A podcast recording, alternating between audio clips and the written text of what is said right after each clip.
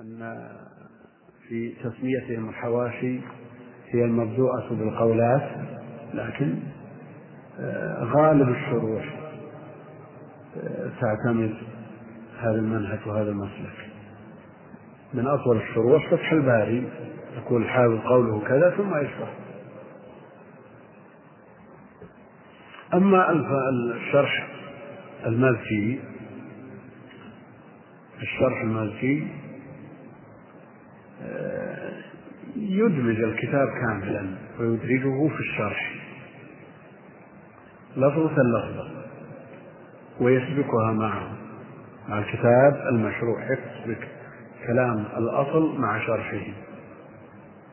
ومن أمثلة ذلك إرشاد الساري. يعني لم يغادر من صحيح البخاري ولا كلمة. بخلاف الشروح الأخرى الموضعية.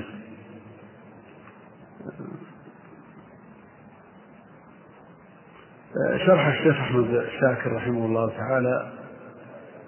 نعم. شرح حديث النزول. آه، موضوعي. يشك هذا يكون موضوعي لأنه ليس بتحليل لفظي الكتاب وإنما في ظلال هذا الحديث تكلم عن النزول بإفاضة رحمه الله تعالى وقرر في مذهب السلف من إثبات النزول على ما يليق بجلال الله وعظمته. ورجح أنه مع ذلك العرش لا يخلو منه تعالى.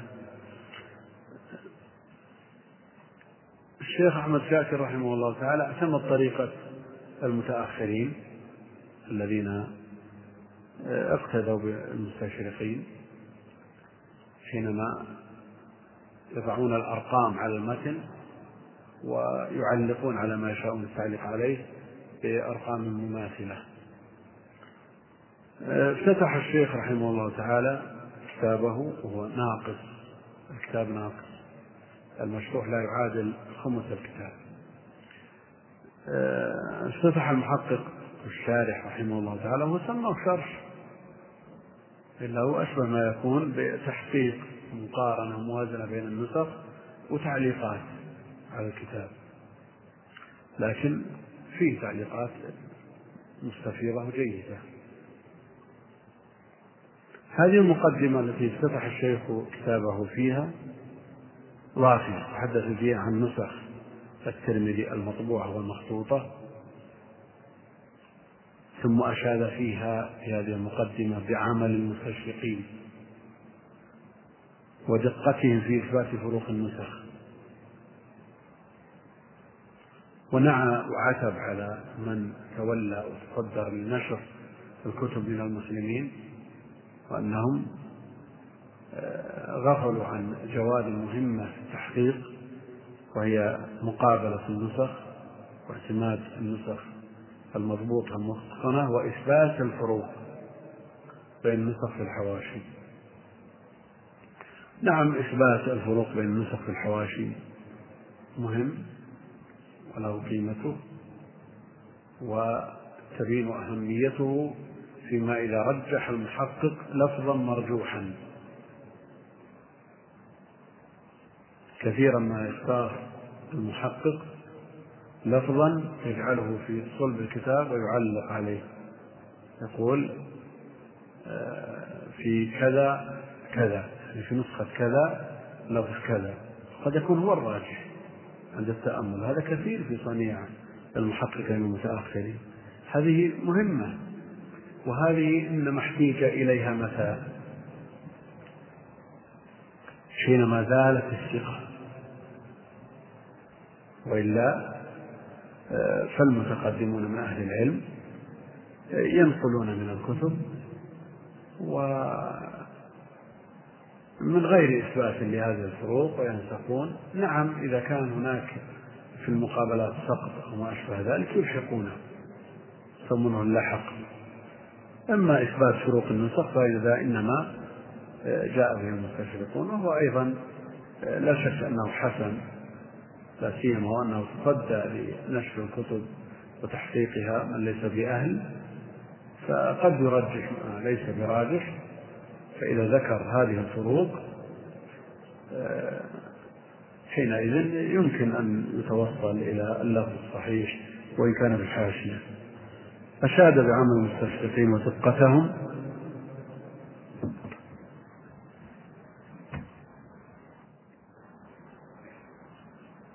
يقول أما دور الطباعة القديمة عندنا.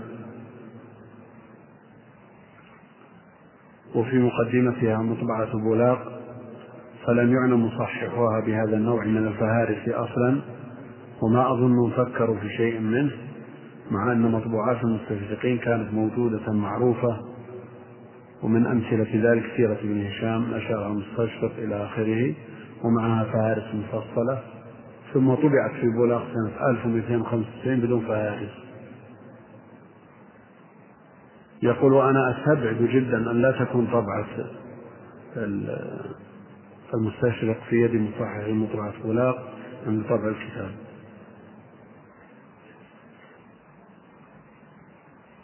هذا ما يتعلق بالفهرس وأما ما يتعلق بإثبات الفروق.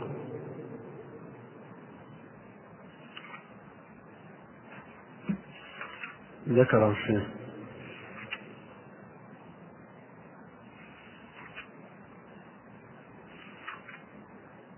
ما في شك أن الطباعة في مبدأ أمرها لا سيما في بلاد المسلمين ما تعتمد على الفهارس التفصيلية للآيات والأحاديث والأماكن والفرق والرجال والمصادر وغيرها. في البداية كان المؤلفون الأوائل لا يعتنون بذلك بل يقصد بعضهم أن لا يضع الكتاب الكتاب بفهرسا من أجل أن يقرأ الكتاب كله. ويذكر عن ابن حبان رحمه الله أنه لما ألف كتابه الأنواع والتقاسيم جعله على ترتيب غريب جدا لا يدركه أكثر الناس. فقيل له في ترتيبه هذا قال من أجل أن يقرأ الكتاب كله.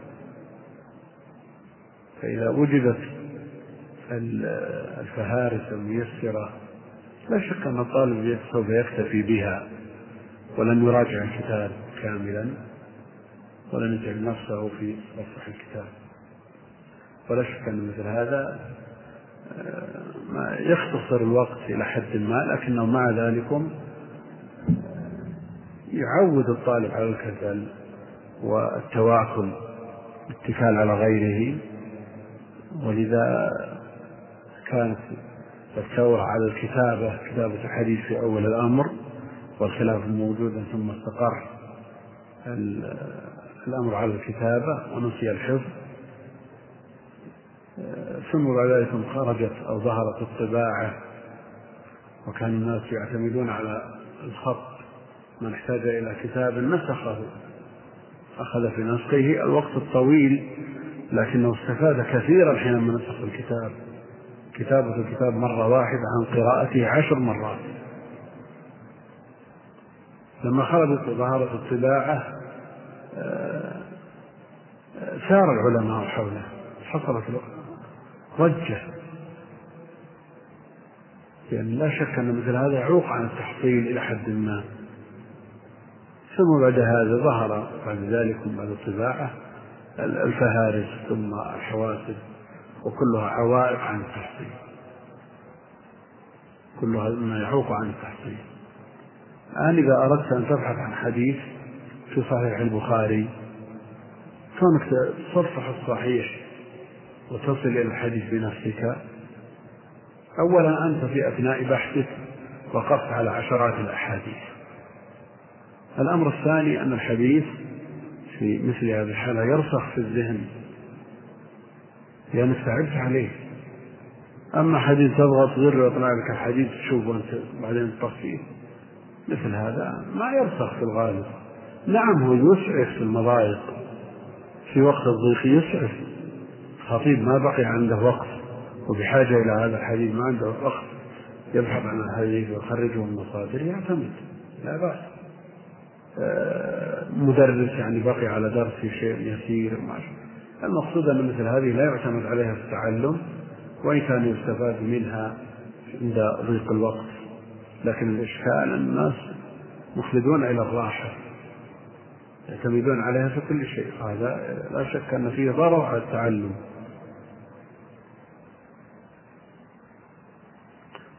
بعد هذه المقدمة الضافية شرع الشيخ رحمه الله تعالى بالتعليق والتحقيق. وذكر فروق النسخ والتصويبات تخريج الأحاديث التراجم لبعض الأعلام يشرح بعض الألفاظ يصوب ويرجح ويستطرد في بحث بعض المسائل. يذكر عن المسألة الواحدة أحيانا صفحتين ثلاث. وهذا جيد بالنسبة للشيخ بتجرد أيضا. الشيخ يرجح تبعا للدليل. فلا يميل إلى مذهب من المذاهب وهذا من من مزايا هذا الكتاب ومن مزايا الشيخ رحمه الله تعالى. لكن القارئ لأعمال الشيخ كلها يلمس منه التساهل في التصحيح وتوثيق الرواة. فقد وثق من الرواة في جامع الترمذي ما يزيد على الثلاثين راويا الجمهور على تضعيفهم. وناقش الشيخ رحمه الله مسألة تصحيح الترمذي وهل هو معتبر أو ليس بمعتبر. الترمذي متساهل في التصحيح نص على ذلك كم من الأئمة كالذهبي وغيره لكن الشيخ أحمد شاكر رحمه الله يرى أن تصحيح الترمذي معتبر.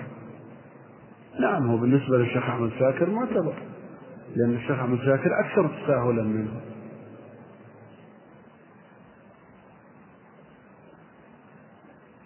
يعني إذا قال الترمذي هذا حديث حسن صحيح يحتمل أن يكون المراد حسن صحيح بطريقه هذا أو بمجموع الطرق بطرق المتابعات وشواهد وهذا محتمل لكن الشيخ يذهب إلى أبعد من ذلك.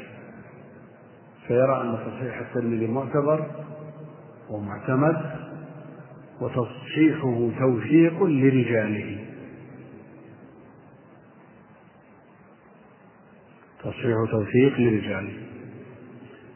فمثلا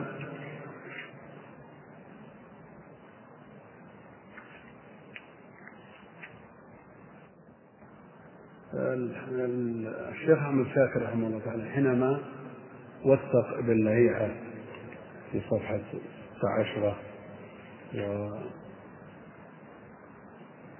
61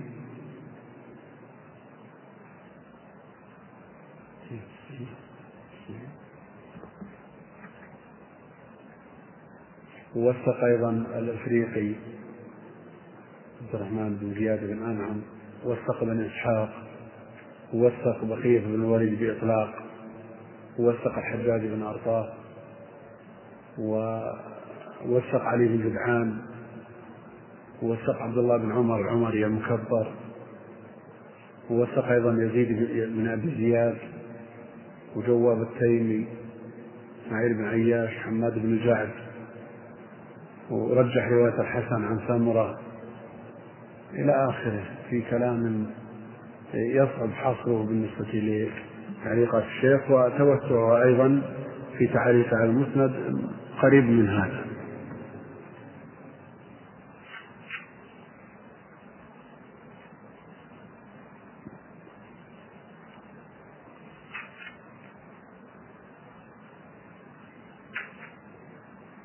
الآن الشيخ الإمام الترمذي رحمه الله تعالى ويقول عبد الله بن عمر يعني العمري ضعفه يحيى بن سعيد من قبل حفظه في الحديث. والمحقق الشيخ أحمد شاكر رحمه الله رجح أنه ثقة. معروف الجمهور على تضعيفه مكبر دون مصغر دون عبيد الله.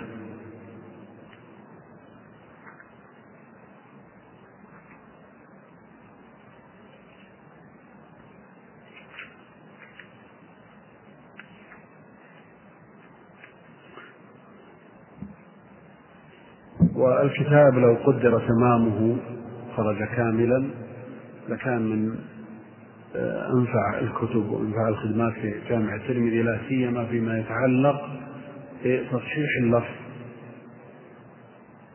تصويب الكتاب وتصحيحه لأن نسخ الترمذي سواء كانت المطبوعة أو المخطوطة منذ زمن بعيد فيها تفاوت كبير لا سيما في أحكام الترمذي على الأحاديث.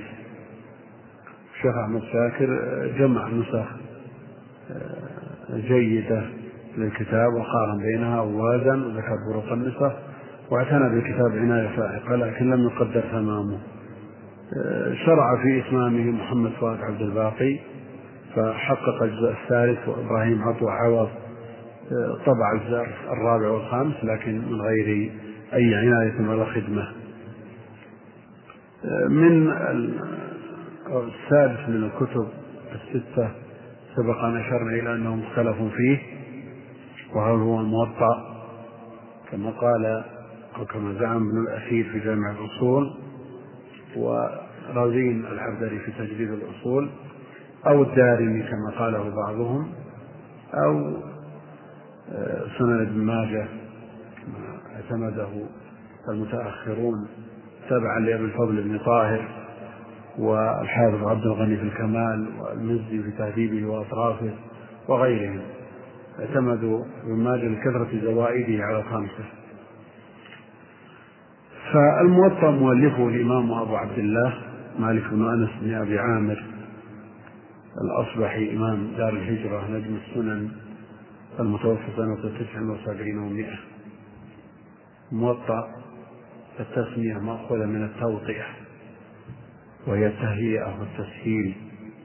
يكون الرجل موطأ الأكناف أي سهل كريم الخلق. وسبب تأليف الكتاب كما ذكر مما ذكره ابن خلدون. والإمام مالك رحمه الله تعالى ألفه بطلب من أبي جعفر المنصور خليفة المعروف المشهور.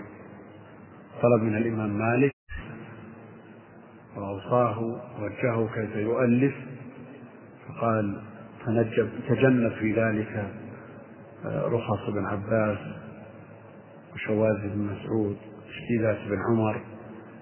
يقول الإمام مالك رحمه الله تعالى فعلمني كيفية التصنيف.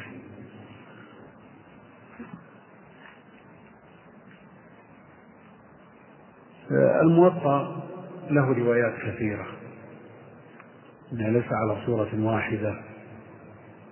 الموطئات بضعة عشر. تختلف هذه الموطئات في كثرة الأحاديث في الترتيب في التقديم والتأخير في كلام الإمام مالك ونقوله عن التابعين والصحابة. فأوسع هذه الموطئات وأكثرها زيادات رواية أب مصحف وهي مطبوعة في مجلدين وأشهر الروايات وأكثرها تداولا وعليها أكثر الشروح رواية يحيى بن يحيى الليثي. على كل آه، من الروايات رواية يحيى بن يحيى الليثي ورواية عبد الله بن وهب ورواية القعنبي عبد الله بن مسلمة ورواية ابن القاسم ورواية معن بن عيسى القلتاب ورواية عبد الله بن يوسف التنيسي ورواية يحيى بن بكير ورواية سعيد بن عفير المصري ورواية ابن مصعب ورواية مصعب بن عبد الله الزبيري ورواية محمد بن المبارك الصوري ورواية سليمان بن برد النجبي ورواية يحيى بن يحيى التميمي ورواية أبي حذافة أحمد السهمي ورواية سويد بن سعيد الحدثاني ورواية محمد بن حسن الشيباني. رواية يحيى بن يحيى الليثي ورواية يحيى بن يحيى التميمي. مشهورة من الروايات في رواية الليثي. والليثي هذا ليست له رواية في الكتب الستة. بخلاف التميمي. من شيوخ مسلم الذين اعتمد عليهم كثيرا في صحيحه. فلا نخلط بينهم يعني إذا وجدنا الإمام مسلم يقول حدثنا يحيى بن يحيى نعم آه، لا يظن أنه يحيى بن يحيى الليثي راوي الموطأ الرواية المشهورة وإن كان الآخر له رواية. لكن آه، ذكر في التقريب من أجل التمييز لئلا يشتبه بالآخر. لأنهما من طبقة واحدة. على كل الروايات المشهورة أشهرها رواية ابن يحيى وعليها غالب الشروح آه، رواية أبي مصعب وهي أوفى الروايات آه، رواية سويد بن سعيد وهي مشهورة أيضا رواية محمد بن الحسن الشيباني ويعتمدها من ينتسب إلى مذهب أبي حنيفة. هذه الرواية لأن فيها كلام لمحمد بن الحسن وتعليقات على الأحاديث توافق مذهب الحنفية. آه، لأهمية الموطأ وإمامة مؤلفه وحلو أسانيده اعتنى به العلماء عناية فائقة. فممن اعتنى به الإمام عبد البر فشرحه في كتابين عظيمين. يأتي الحديث عنهما هما التمهيد والاستذكار. وممن شرحه أيضا الباجي في كتابين أيضا الاستيفاء والمنتقى. آه، شرحه أيضا السيوطي تنوير الحوالك كتاب مختصر الزرقاني كتاب متوسط. آه، الدهلوي له شرح اسمه المسوى. المسوى شرح جميل ومختصر وموجز باللغة العربية. له المصفى للغة الأعجمية. المسوى من أراد التفقه من كتاب مالك عليه بهذا الكتاب باختصار لأنه اعتمد على الموطأ في تقرير الفقه المالكي. وضم إليه آراء الحنفية والشافعية وأضرب عن ذكر مذهب الحنابلة لأنه يرى أن هذا المذهب غير منتشر ويخدم المذاهب المنتشرة. أولا التمهيد لما في الموطأ من المعاني والأسانيد للإمام أبي عمر يوسف بن عبد الله بن محمد بن عبد البر النمري. المتوفى سنة ثلاث وستين وأربعمائة. النمر هذا الاسم. بالنسبة إليه نمري. مثل بني سلمة بكسر النسبة إليها سلمي. هذا هو الصحيح آه، كتاب التمهيد كتاب فريد في بابه موسوعة شاملة في الفقه والحديث والرجال وأنموذج فذ في أسلوبه ومنهجه. رتبه مؤلفه على الأسانيد مرتبا إياها على أسماء شيوخ الإمام مالك رحمه الله تعالى الذي روى عنهم ما في الموطأ من الأحاديث. وذكر ما رواه عن كل شيخ مرتبا إياهم على حروف المعجم. فبدأ أولا بمن اسمه إبراهيم ثم إسماعيل فإسحاق فأيوب وختم الحروف بيحيى فيونس ويعقوب ثم ختم الكتاب بالكنى والبلاغات الإمام ابن عبد البر رحمه الله تعالى اقتصر بشرحه على الأحاديث المرفوعة. لم يتعرض للموقوفات ولا المقطوعات ولا أقوال الإمام مالك. إنما اقتصر على شرح ما يضاف إلى النبي عليه الصلاة والسلام سواء كان بأسانيد متصلة أو آه، منقطعة. تكلم على المراسيل تكلم على آه، البلاغات وتكلم على الحديث الموصولة على حسب ترتيب شيوخ الإمام مالك رحمه الله تعالى. آه، لم يتكلم على ما جاء موقوفا عن الصحابة أو مقطوعا من التابعين. آه، ابن عبد البر رحمه الله تعالى أمضى في تصنيف الكتاب أكثر من ثلاثين سنة. أكثر من ثلاثين سنة أمضاها في تصنيف هذا الكتاب.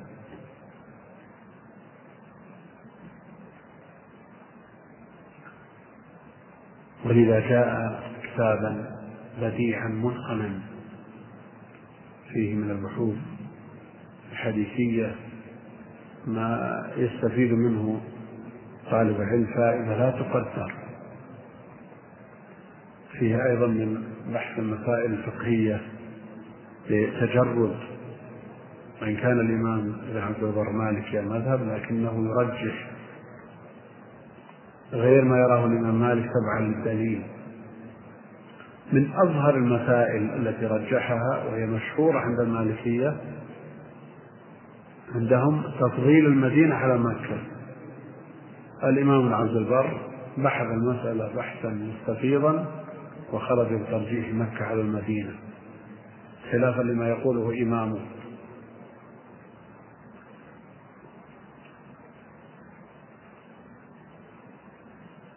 يقول ابن حزم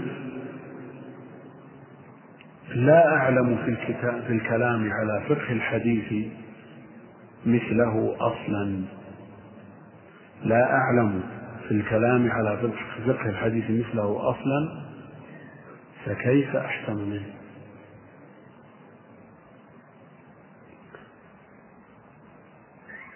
والكتاب مطبوع في أربعة وعشرين جزءا.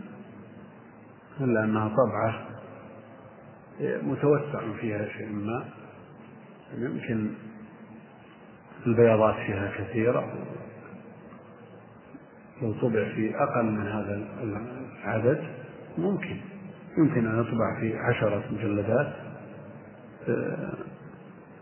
حروف ليست صغيرة إنما متوسطة ورق متوسط الحجم. ابن عبد البر رحمه الله تعالى لما رأى تقاصر الهمم عن تحصيل التمهيد اختصره في كتاب سماه تجريد التمهيد. سماه تجريد التمهيد مطبوع في مجلد واحد. التمهيد نظرا لطول الوقت الذي مكثه الإمام ابن عبد البر في تأليفه. لا نقول إنه قبل الاستذكار لأن في الاستذكار يحيل على التمهيد في غالب الأحاديث. لا نقول إن التمهيد قبل الاستذكار ولذا فيه إحالات من التمهيد على الاستذكار. في مواضع كثيرة لكنها موجودة. إحالات من التمهيد على الاستذكار وأما الأكثر والغالب الإحالة من الاستذكار على التمهيد.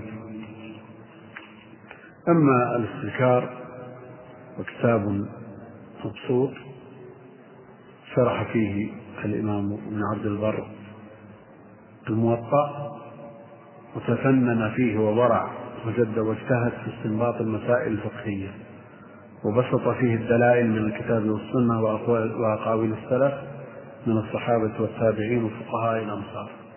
يعني الأول ميزته إيش؟ المعاني والأسانيد. المعاني والأسانيد. وهو كتاب حديثي صبغته حديثية وإن كان يأتي الكلام على الأحكام تبعا أما الاستذكار فصبغته فقهية. الاستذكار لمعرفة مذاهب فقهاء الأمصار ولو جمع بينهما على ترتيب الموطأ فمزج الكتابان بكتاب واحد لكان عملا جيدا. من أهل العلم من مزج بين الاستذكار والمنتقى. لذلك يوجد له نسخ جمع بين الاستذكار والمنتقى نسيت مؤلفه الآن له نسخ خطية. لكن لو جمع بين كتابي ابن عبد البر لتكامل شرحا. مبسوطا واسعا واحدا بحيث لا يتشتت الطالب إن أراد الفقه ذهب إلى الاستذكار وإن أراد الأسانيد ذهب إلى التمهيد. يتلخص منهج ابن عبد البر في الاستذكار بما يلي. يذكر الحديث من الموطأ برواية يحيى بن يحيى ثم يذكر شواهده وما جاء في معناه من مرفوع وموقوف. يتكلم على إسناد الأحاديث أحيانا ويحيل على التمهيد لمن أراد البسط. ثالثا يذكر اختلاف ألفاظ الناقلين من رواة الحديث. رابعا يشرح ألفاظ الأحاديث بالروايات الأخرى والشواهد العربية. يتكلم على فقه الحديث باستيفاء. وما يستنبط منه من أحكام وآداب. يذكر اختلاف الروايات عن الإمام مالك في المسائل الفقهية. يستعرض أقوال فقهاء الأمصار في المسائل الفقهية ويقارن بين أدلتهم ويناقشها ويرجح القول الراجح بدليله ولا يتعصب لمذهب. والكتاب مطبوع. في ثلاثين جزءا وهو أيضا قابل لأن يكون في عشرة أو ثمانية مجلدات لأنه نفخ بالتعاليق والنقول من التمهيد وغيره. الصفحات خمس صفحات تنقل جميع من التمهيد. هذا لا داعي التمهيد موجود فلا داعي لمثل هذا التطويل. من شروح الموطأ النفيسة المنتقى. مؤلفه أبو الوليد سليمان بن خلف بن سعد التجيبي الباجي المالكي المتوفى سنة أربع وسبعين وأربعمائة. والكتاب شرح متوسط يعني ليس مثل التمهيد والاستذكار ليس بالطويل الممل ولا بالقصير المخل. ذكر في مقدمته أنه اختصره من كتابه المبسوط الموسع المسمى الاستيفاء لتعذر درسه على كثير على أكثر الناس. نقول أكثر الناس آه،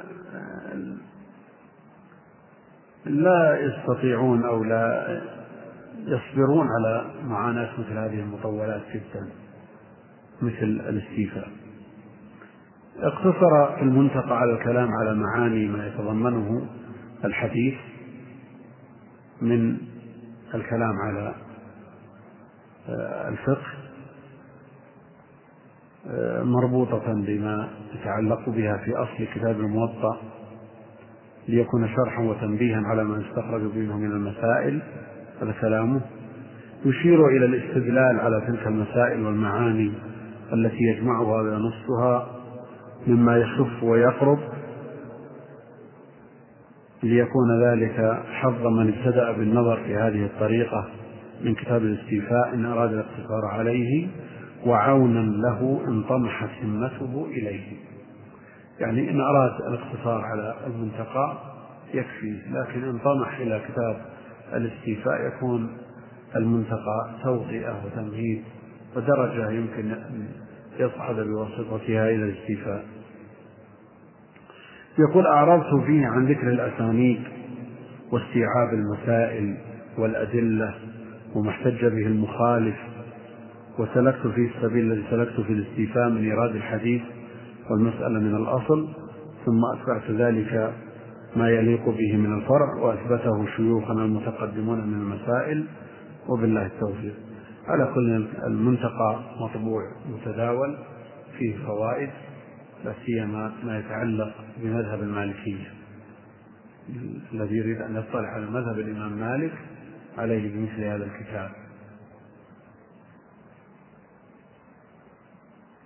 هذه الشروح التي اختلفت مذاهب مؤلفيها يستفاد منها معرفة تلك المذاهب.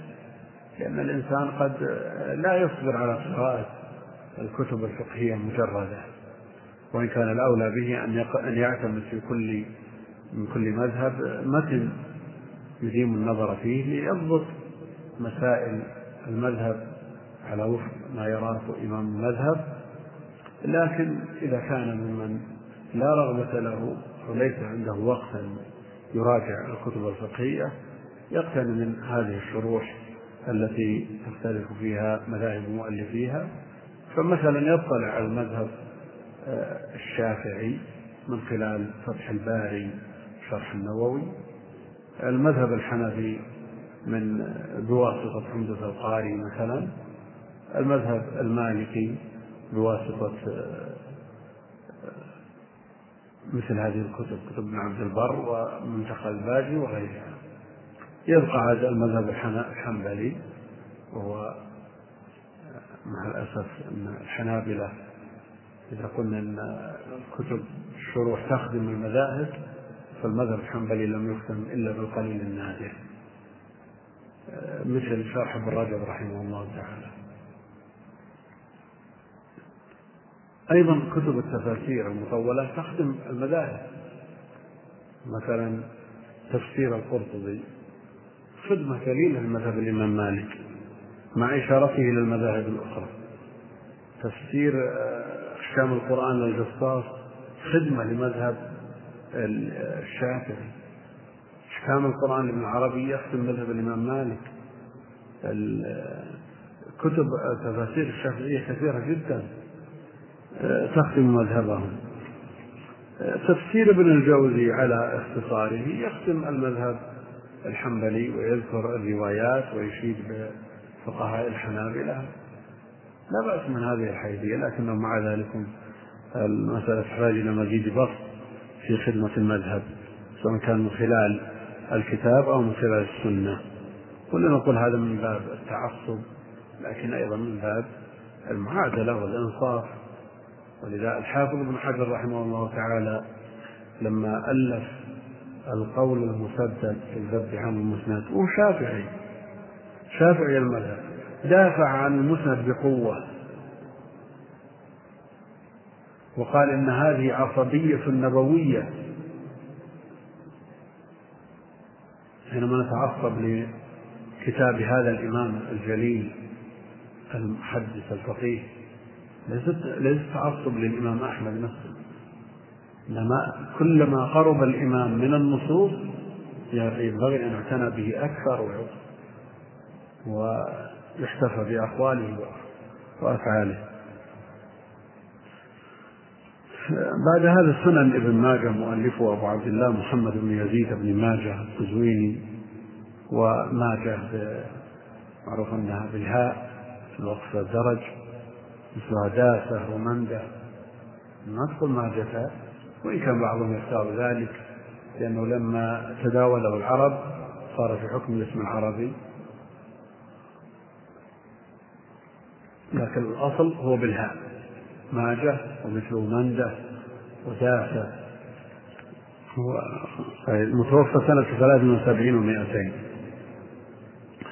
يقول ابن أثير كتابه كتاب مفيد قوي النفع في الفقه لكن فيه أحاديث ضعيفة جدا. بل منكرة في حديث موضوع فضل القزوين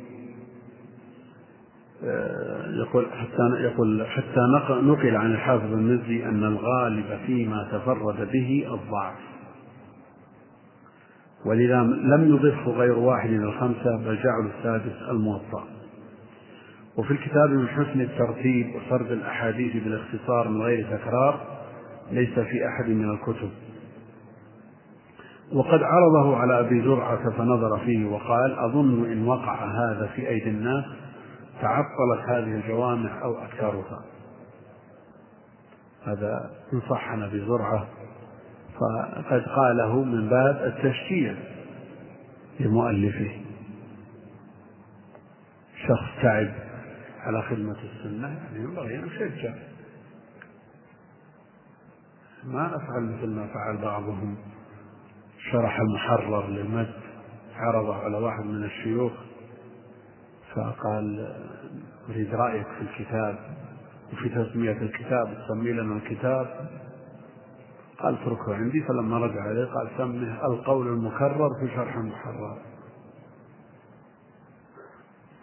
هذا تحطيم لكن لو أرشده وجهه إلى كيفية التصنيف وحذف ما ينبغي حذفه إثبات ما ينبغي كان أولى مثل هذا ينصدم ما عاد يؤلف شيء. من هذا الباب قول أبي زرعة ابن ماجه يقول أظن إن وقع هذا في أيدي الناس عطلت هذه الجوامع. يعني كتاب البخاري كتاب مسلم كتاب الكتب كلها تعطل. من أجل سنن ابن ماجه. فلا شك أنه إن صح عن أبي زرعة أنه من باب التشجيع لمؤلفه. ثم قال لعله لا يكون فيه تمام ثلاثين حديثا مما في إسناده ضعف. لكن الذهبي في السير قال قول أبي زرعة إن صح فإن معنا في الثلاثين الأحاديث المطروحة الساقطة. وأما الأحاديث التي لا تقوم بها حجة فكثيرة لعلها نحو الألف. بلغت الأحاديث الضعيفة عند الشيخ الألباني نحو الثمانمائة. يعني تقارب خمس الكتاب خمس الكتاب. الكتاب عني به من قبل أهل العلم شرحوه شرحوا علاء الدين المغلطاي شرحه أيضا السيوطي برهان الدين الحلبي معروف بسبط بن العجمي كمال الدين الدميري صاحب حياة الحيوان. شرح زوائده على الخمسة ابن الملقن ممن شرحه آه، أبو الحسن السندي وممن شرحه الشيخ عبد الغني المجددي في شرح مختصر اسمه إنجاح الحاجة. آه، من أهم الشروح وأوسعها آه، شرح مغلطاي وهو كتاب كبير لكنه لم يكمل. شرح من قطعة وجميع النسخ الموجودة التي توقف عليها خمس أو ست نسخ ليس فيها شرح لأحاديث المقدمة مقدمة سنن ابن ماجه التي يتميز بها. طبع هذا الشرح أخيرا ومعروف أن مغلطة يعتني باللغة ويشرح الألفاظ ويوضحها. لكنه مع ذلك آه، يتعصب لمذهبه الحنفي. أما المتداول من هذه الشروح والتعليقات شرح السيوطي مقارب لشرحه على سنن النسائي آه، تحليل لفظي لبعض الألفاظ آه، لا يعتني لا يعتني بالأسانيد كثيرا. وأما حاشية السندي فهي مؤلفها كما تقدم ذكره مرارا أبو الحسن محمد بن عبد الهادي السندي المتوفى سنة 38 و100 وألف. وافتتح الكتاب المقدمة مختصرة جدا صفحة واحدة. تحدث فيه عن ابن ماجه وعن كتابه باختصار شديد. ومنهج السندي في التعليق والشرح يذكر الترجمة ويشرحها ثم يذكر ما يحتاجه من المتن ويشرحه. ولا يعرج على الأسانيد فلا يترجم للرواة ولا يخرج الأحاديث وشرح ناقص. هو كامل لجميع الكتاب لكن مفردات الشرح ومتطلبات الشرح تحتاج إلى أكثر من ذلك بحاجة الناس إلى من يتمه في الكلام على الرواة وعلى تخريج الأحاديث ونقد الأسانيد وهو مطبوع في مجلدين ما تمس إليه الحاجة لمن يطالع آه، سنن ابن ماجه آه، آه، لمحمد عبد الرشيد النعماني تعليقات مختصرة يترجم لبعض الرواة ويشرح بعض الألفاظ التي تحتاج إلى شرح ومطبوع بهامش حاشية سنن ابن ماجه المطبوعة في مجلد كبير لكن الاستفادة من مثل هذا تصعب على أحد المتعلمين. الذين لا يجيدون قراءة آه، الحرف الخط الفارسي. لكن لو طبع طباعة جديدة معتنى بها وعلق عليه لصار فيه ناس.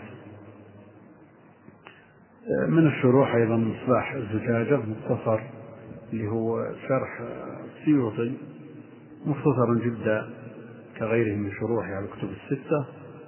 ومنهجه مثل ما تقدم مقارب لمنهجه في شرح سنن النسائي. له مختصر اسمه نور مصباح الزجاجة لعلي بن سليمان الدمنتي البجمعي البجمعوي المغربي مطبوع قديما بمصر سنة تسعة وتسعين ومائتين وألف. كغيره من كتبه ومختصراته الكتب السيوطي. وعلى كل حال فالكتاب ما زال بحاجة إلى خدمة. كتاب ابن ماجه لا زال بحاجة إلى خدمة. تتجه أولا إلى الأسانيد ودراستها دراسة وافية لتمييز الثابت من غيره ثم تشرح الأحاديث شرحا وافيا مبسوطا لأن الكتاب كما تقدم ذكر جيد السبك حسن الترتيب عالي الأسانيد. آه، زوائد على الكتب الخمسة آه، مفردة أفردها البوصيري في كتاب سماه مصباح الزجاجة وكتاب جيد في بابه ويحتاج إلى مزيد عناية وفيه رسالة في دراسة هذا الكتاب الذي هو الزوائد فقط.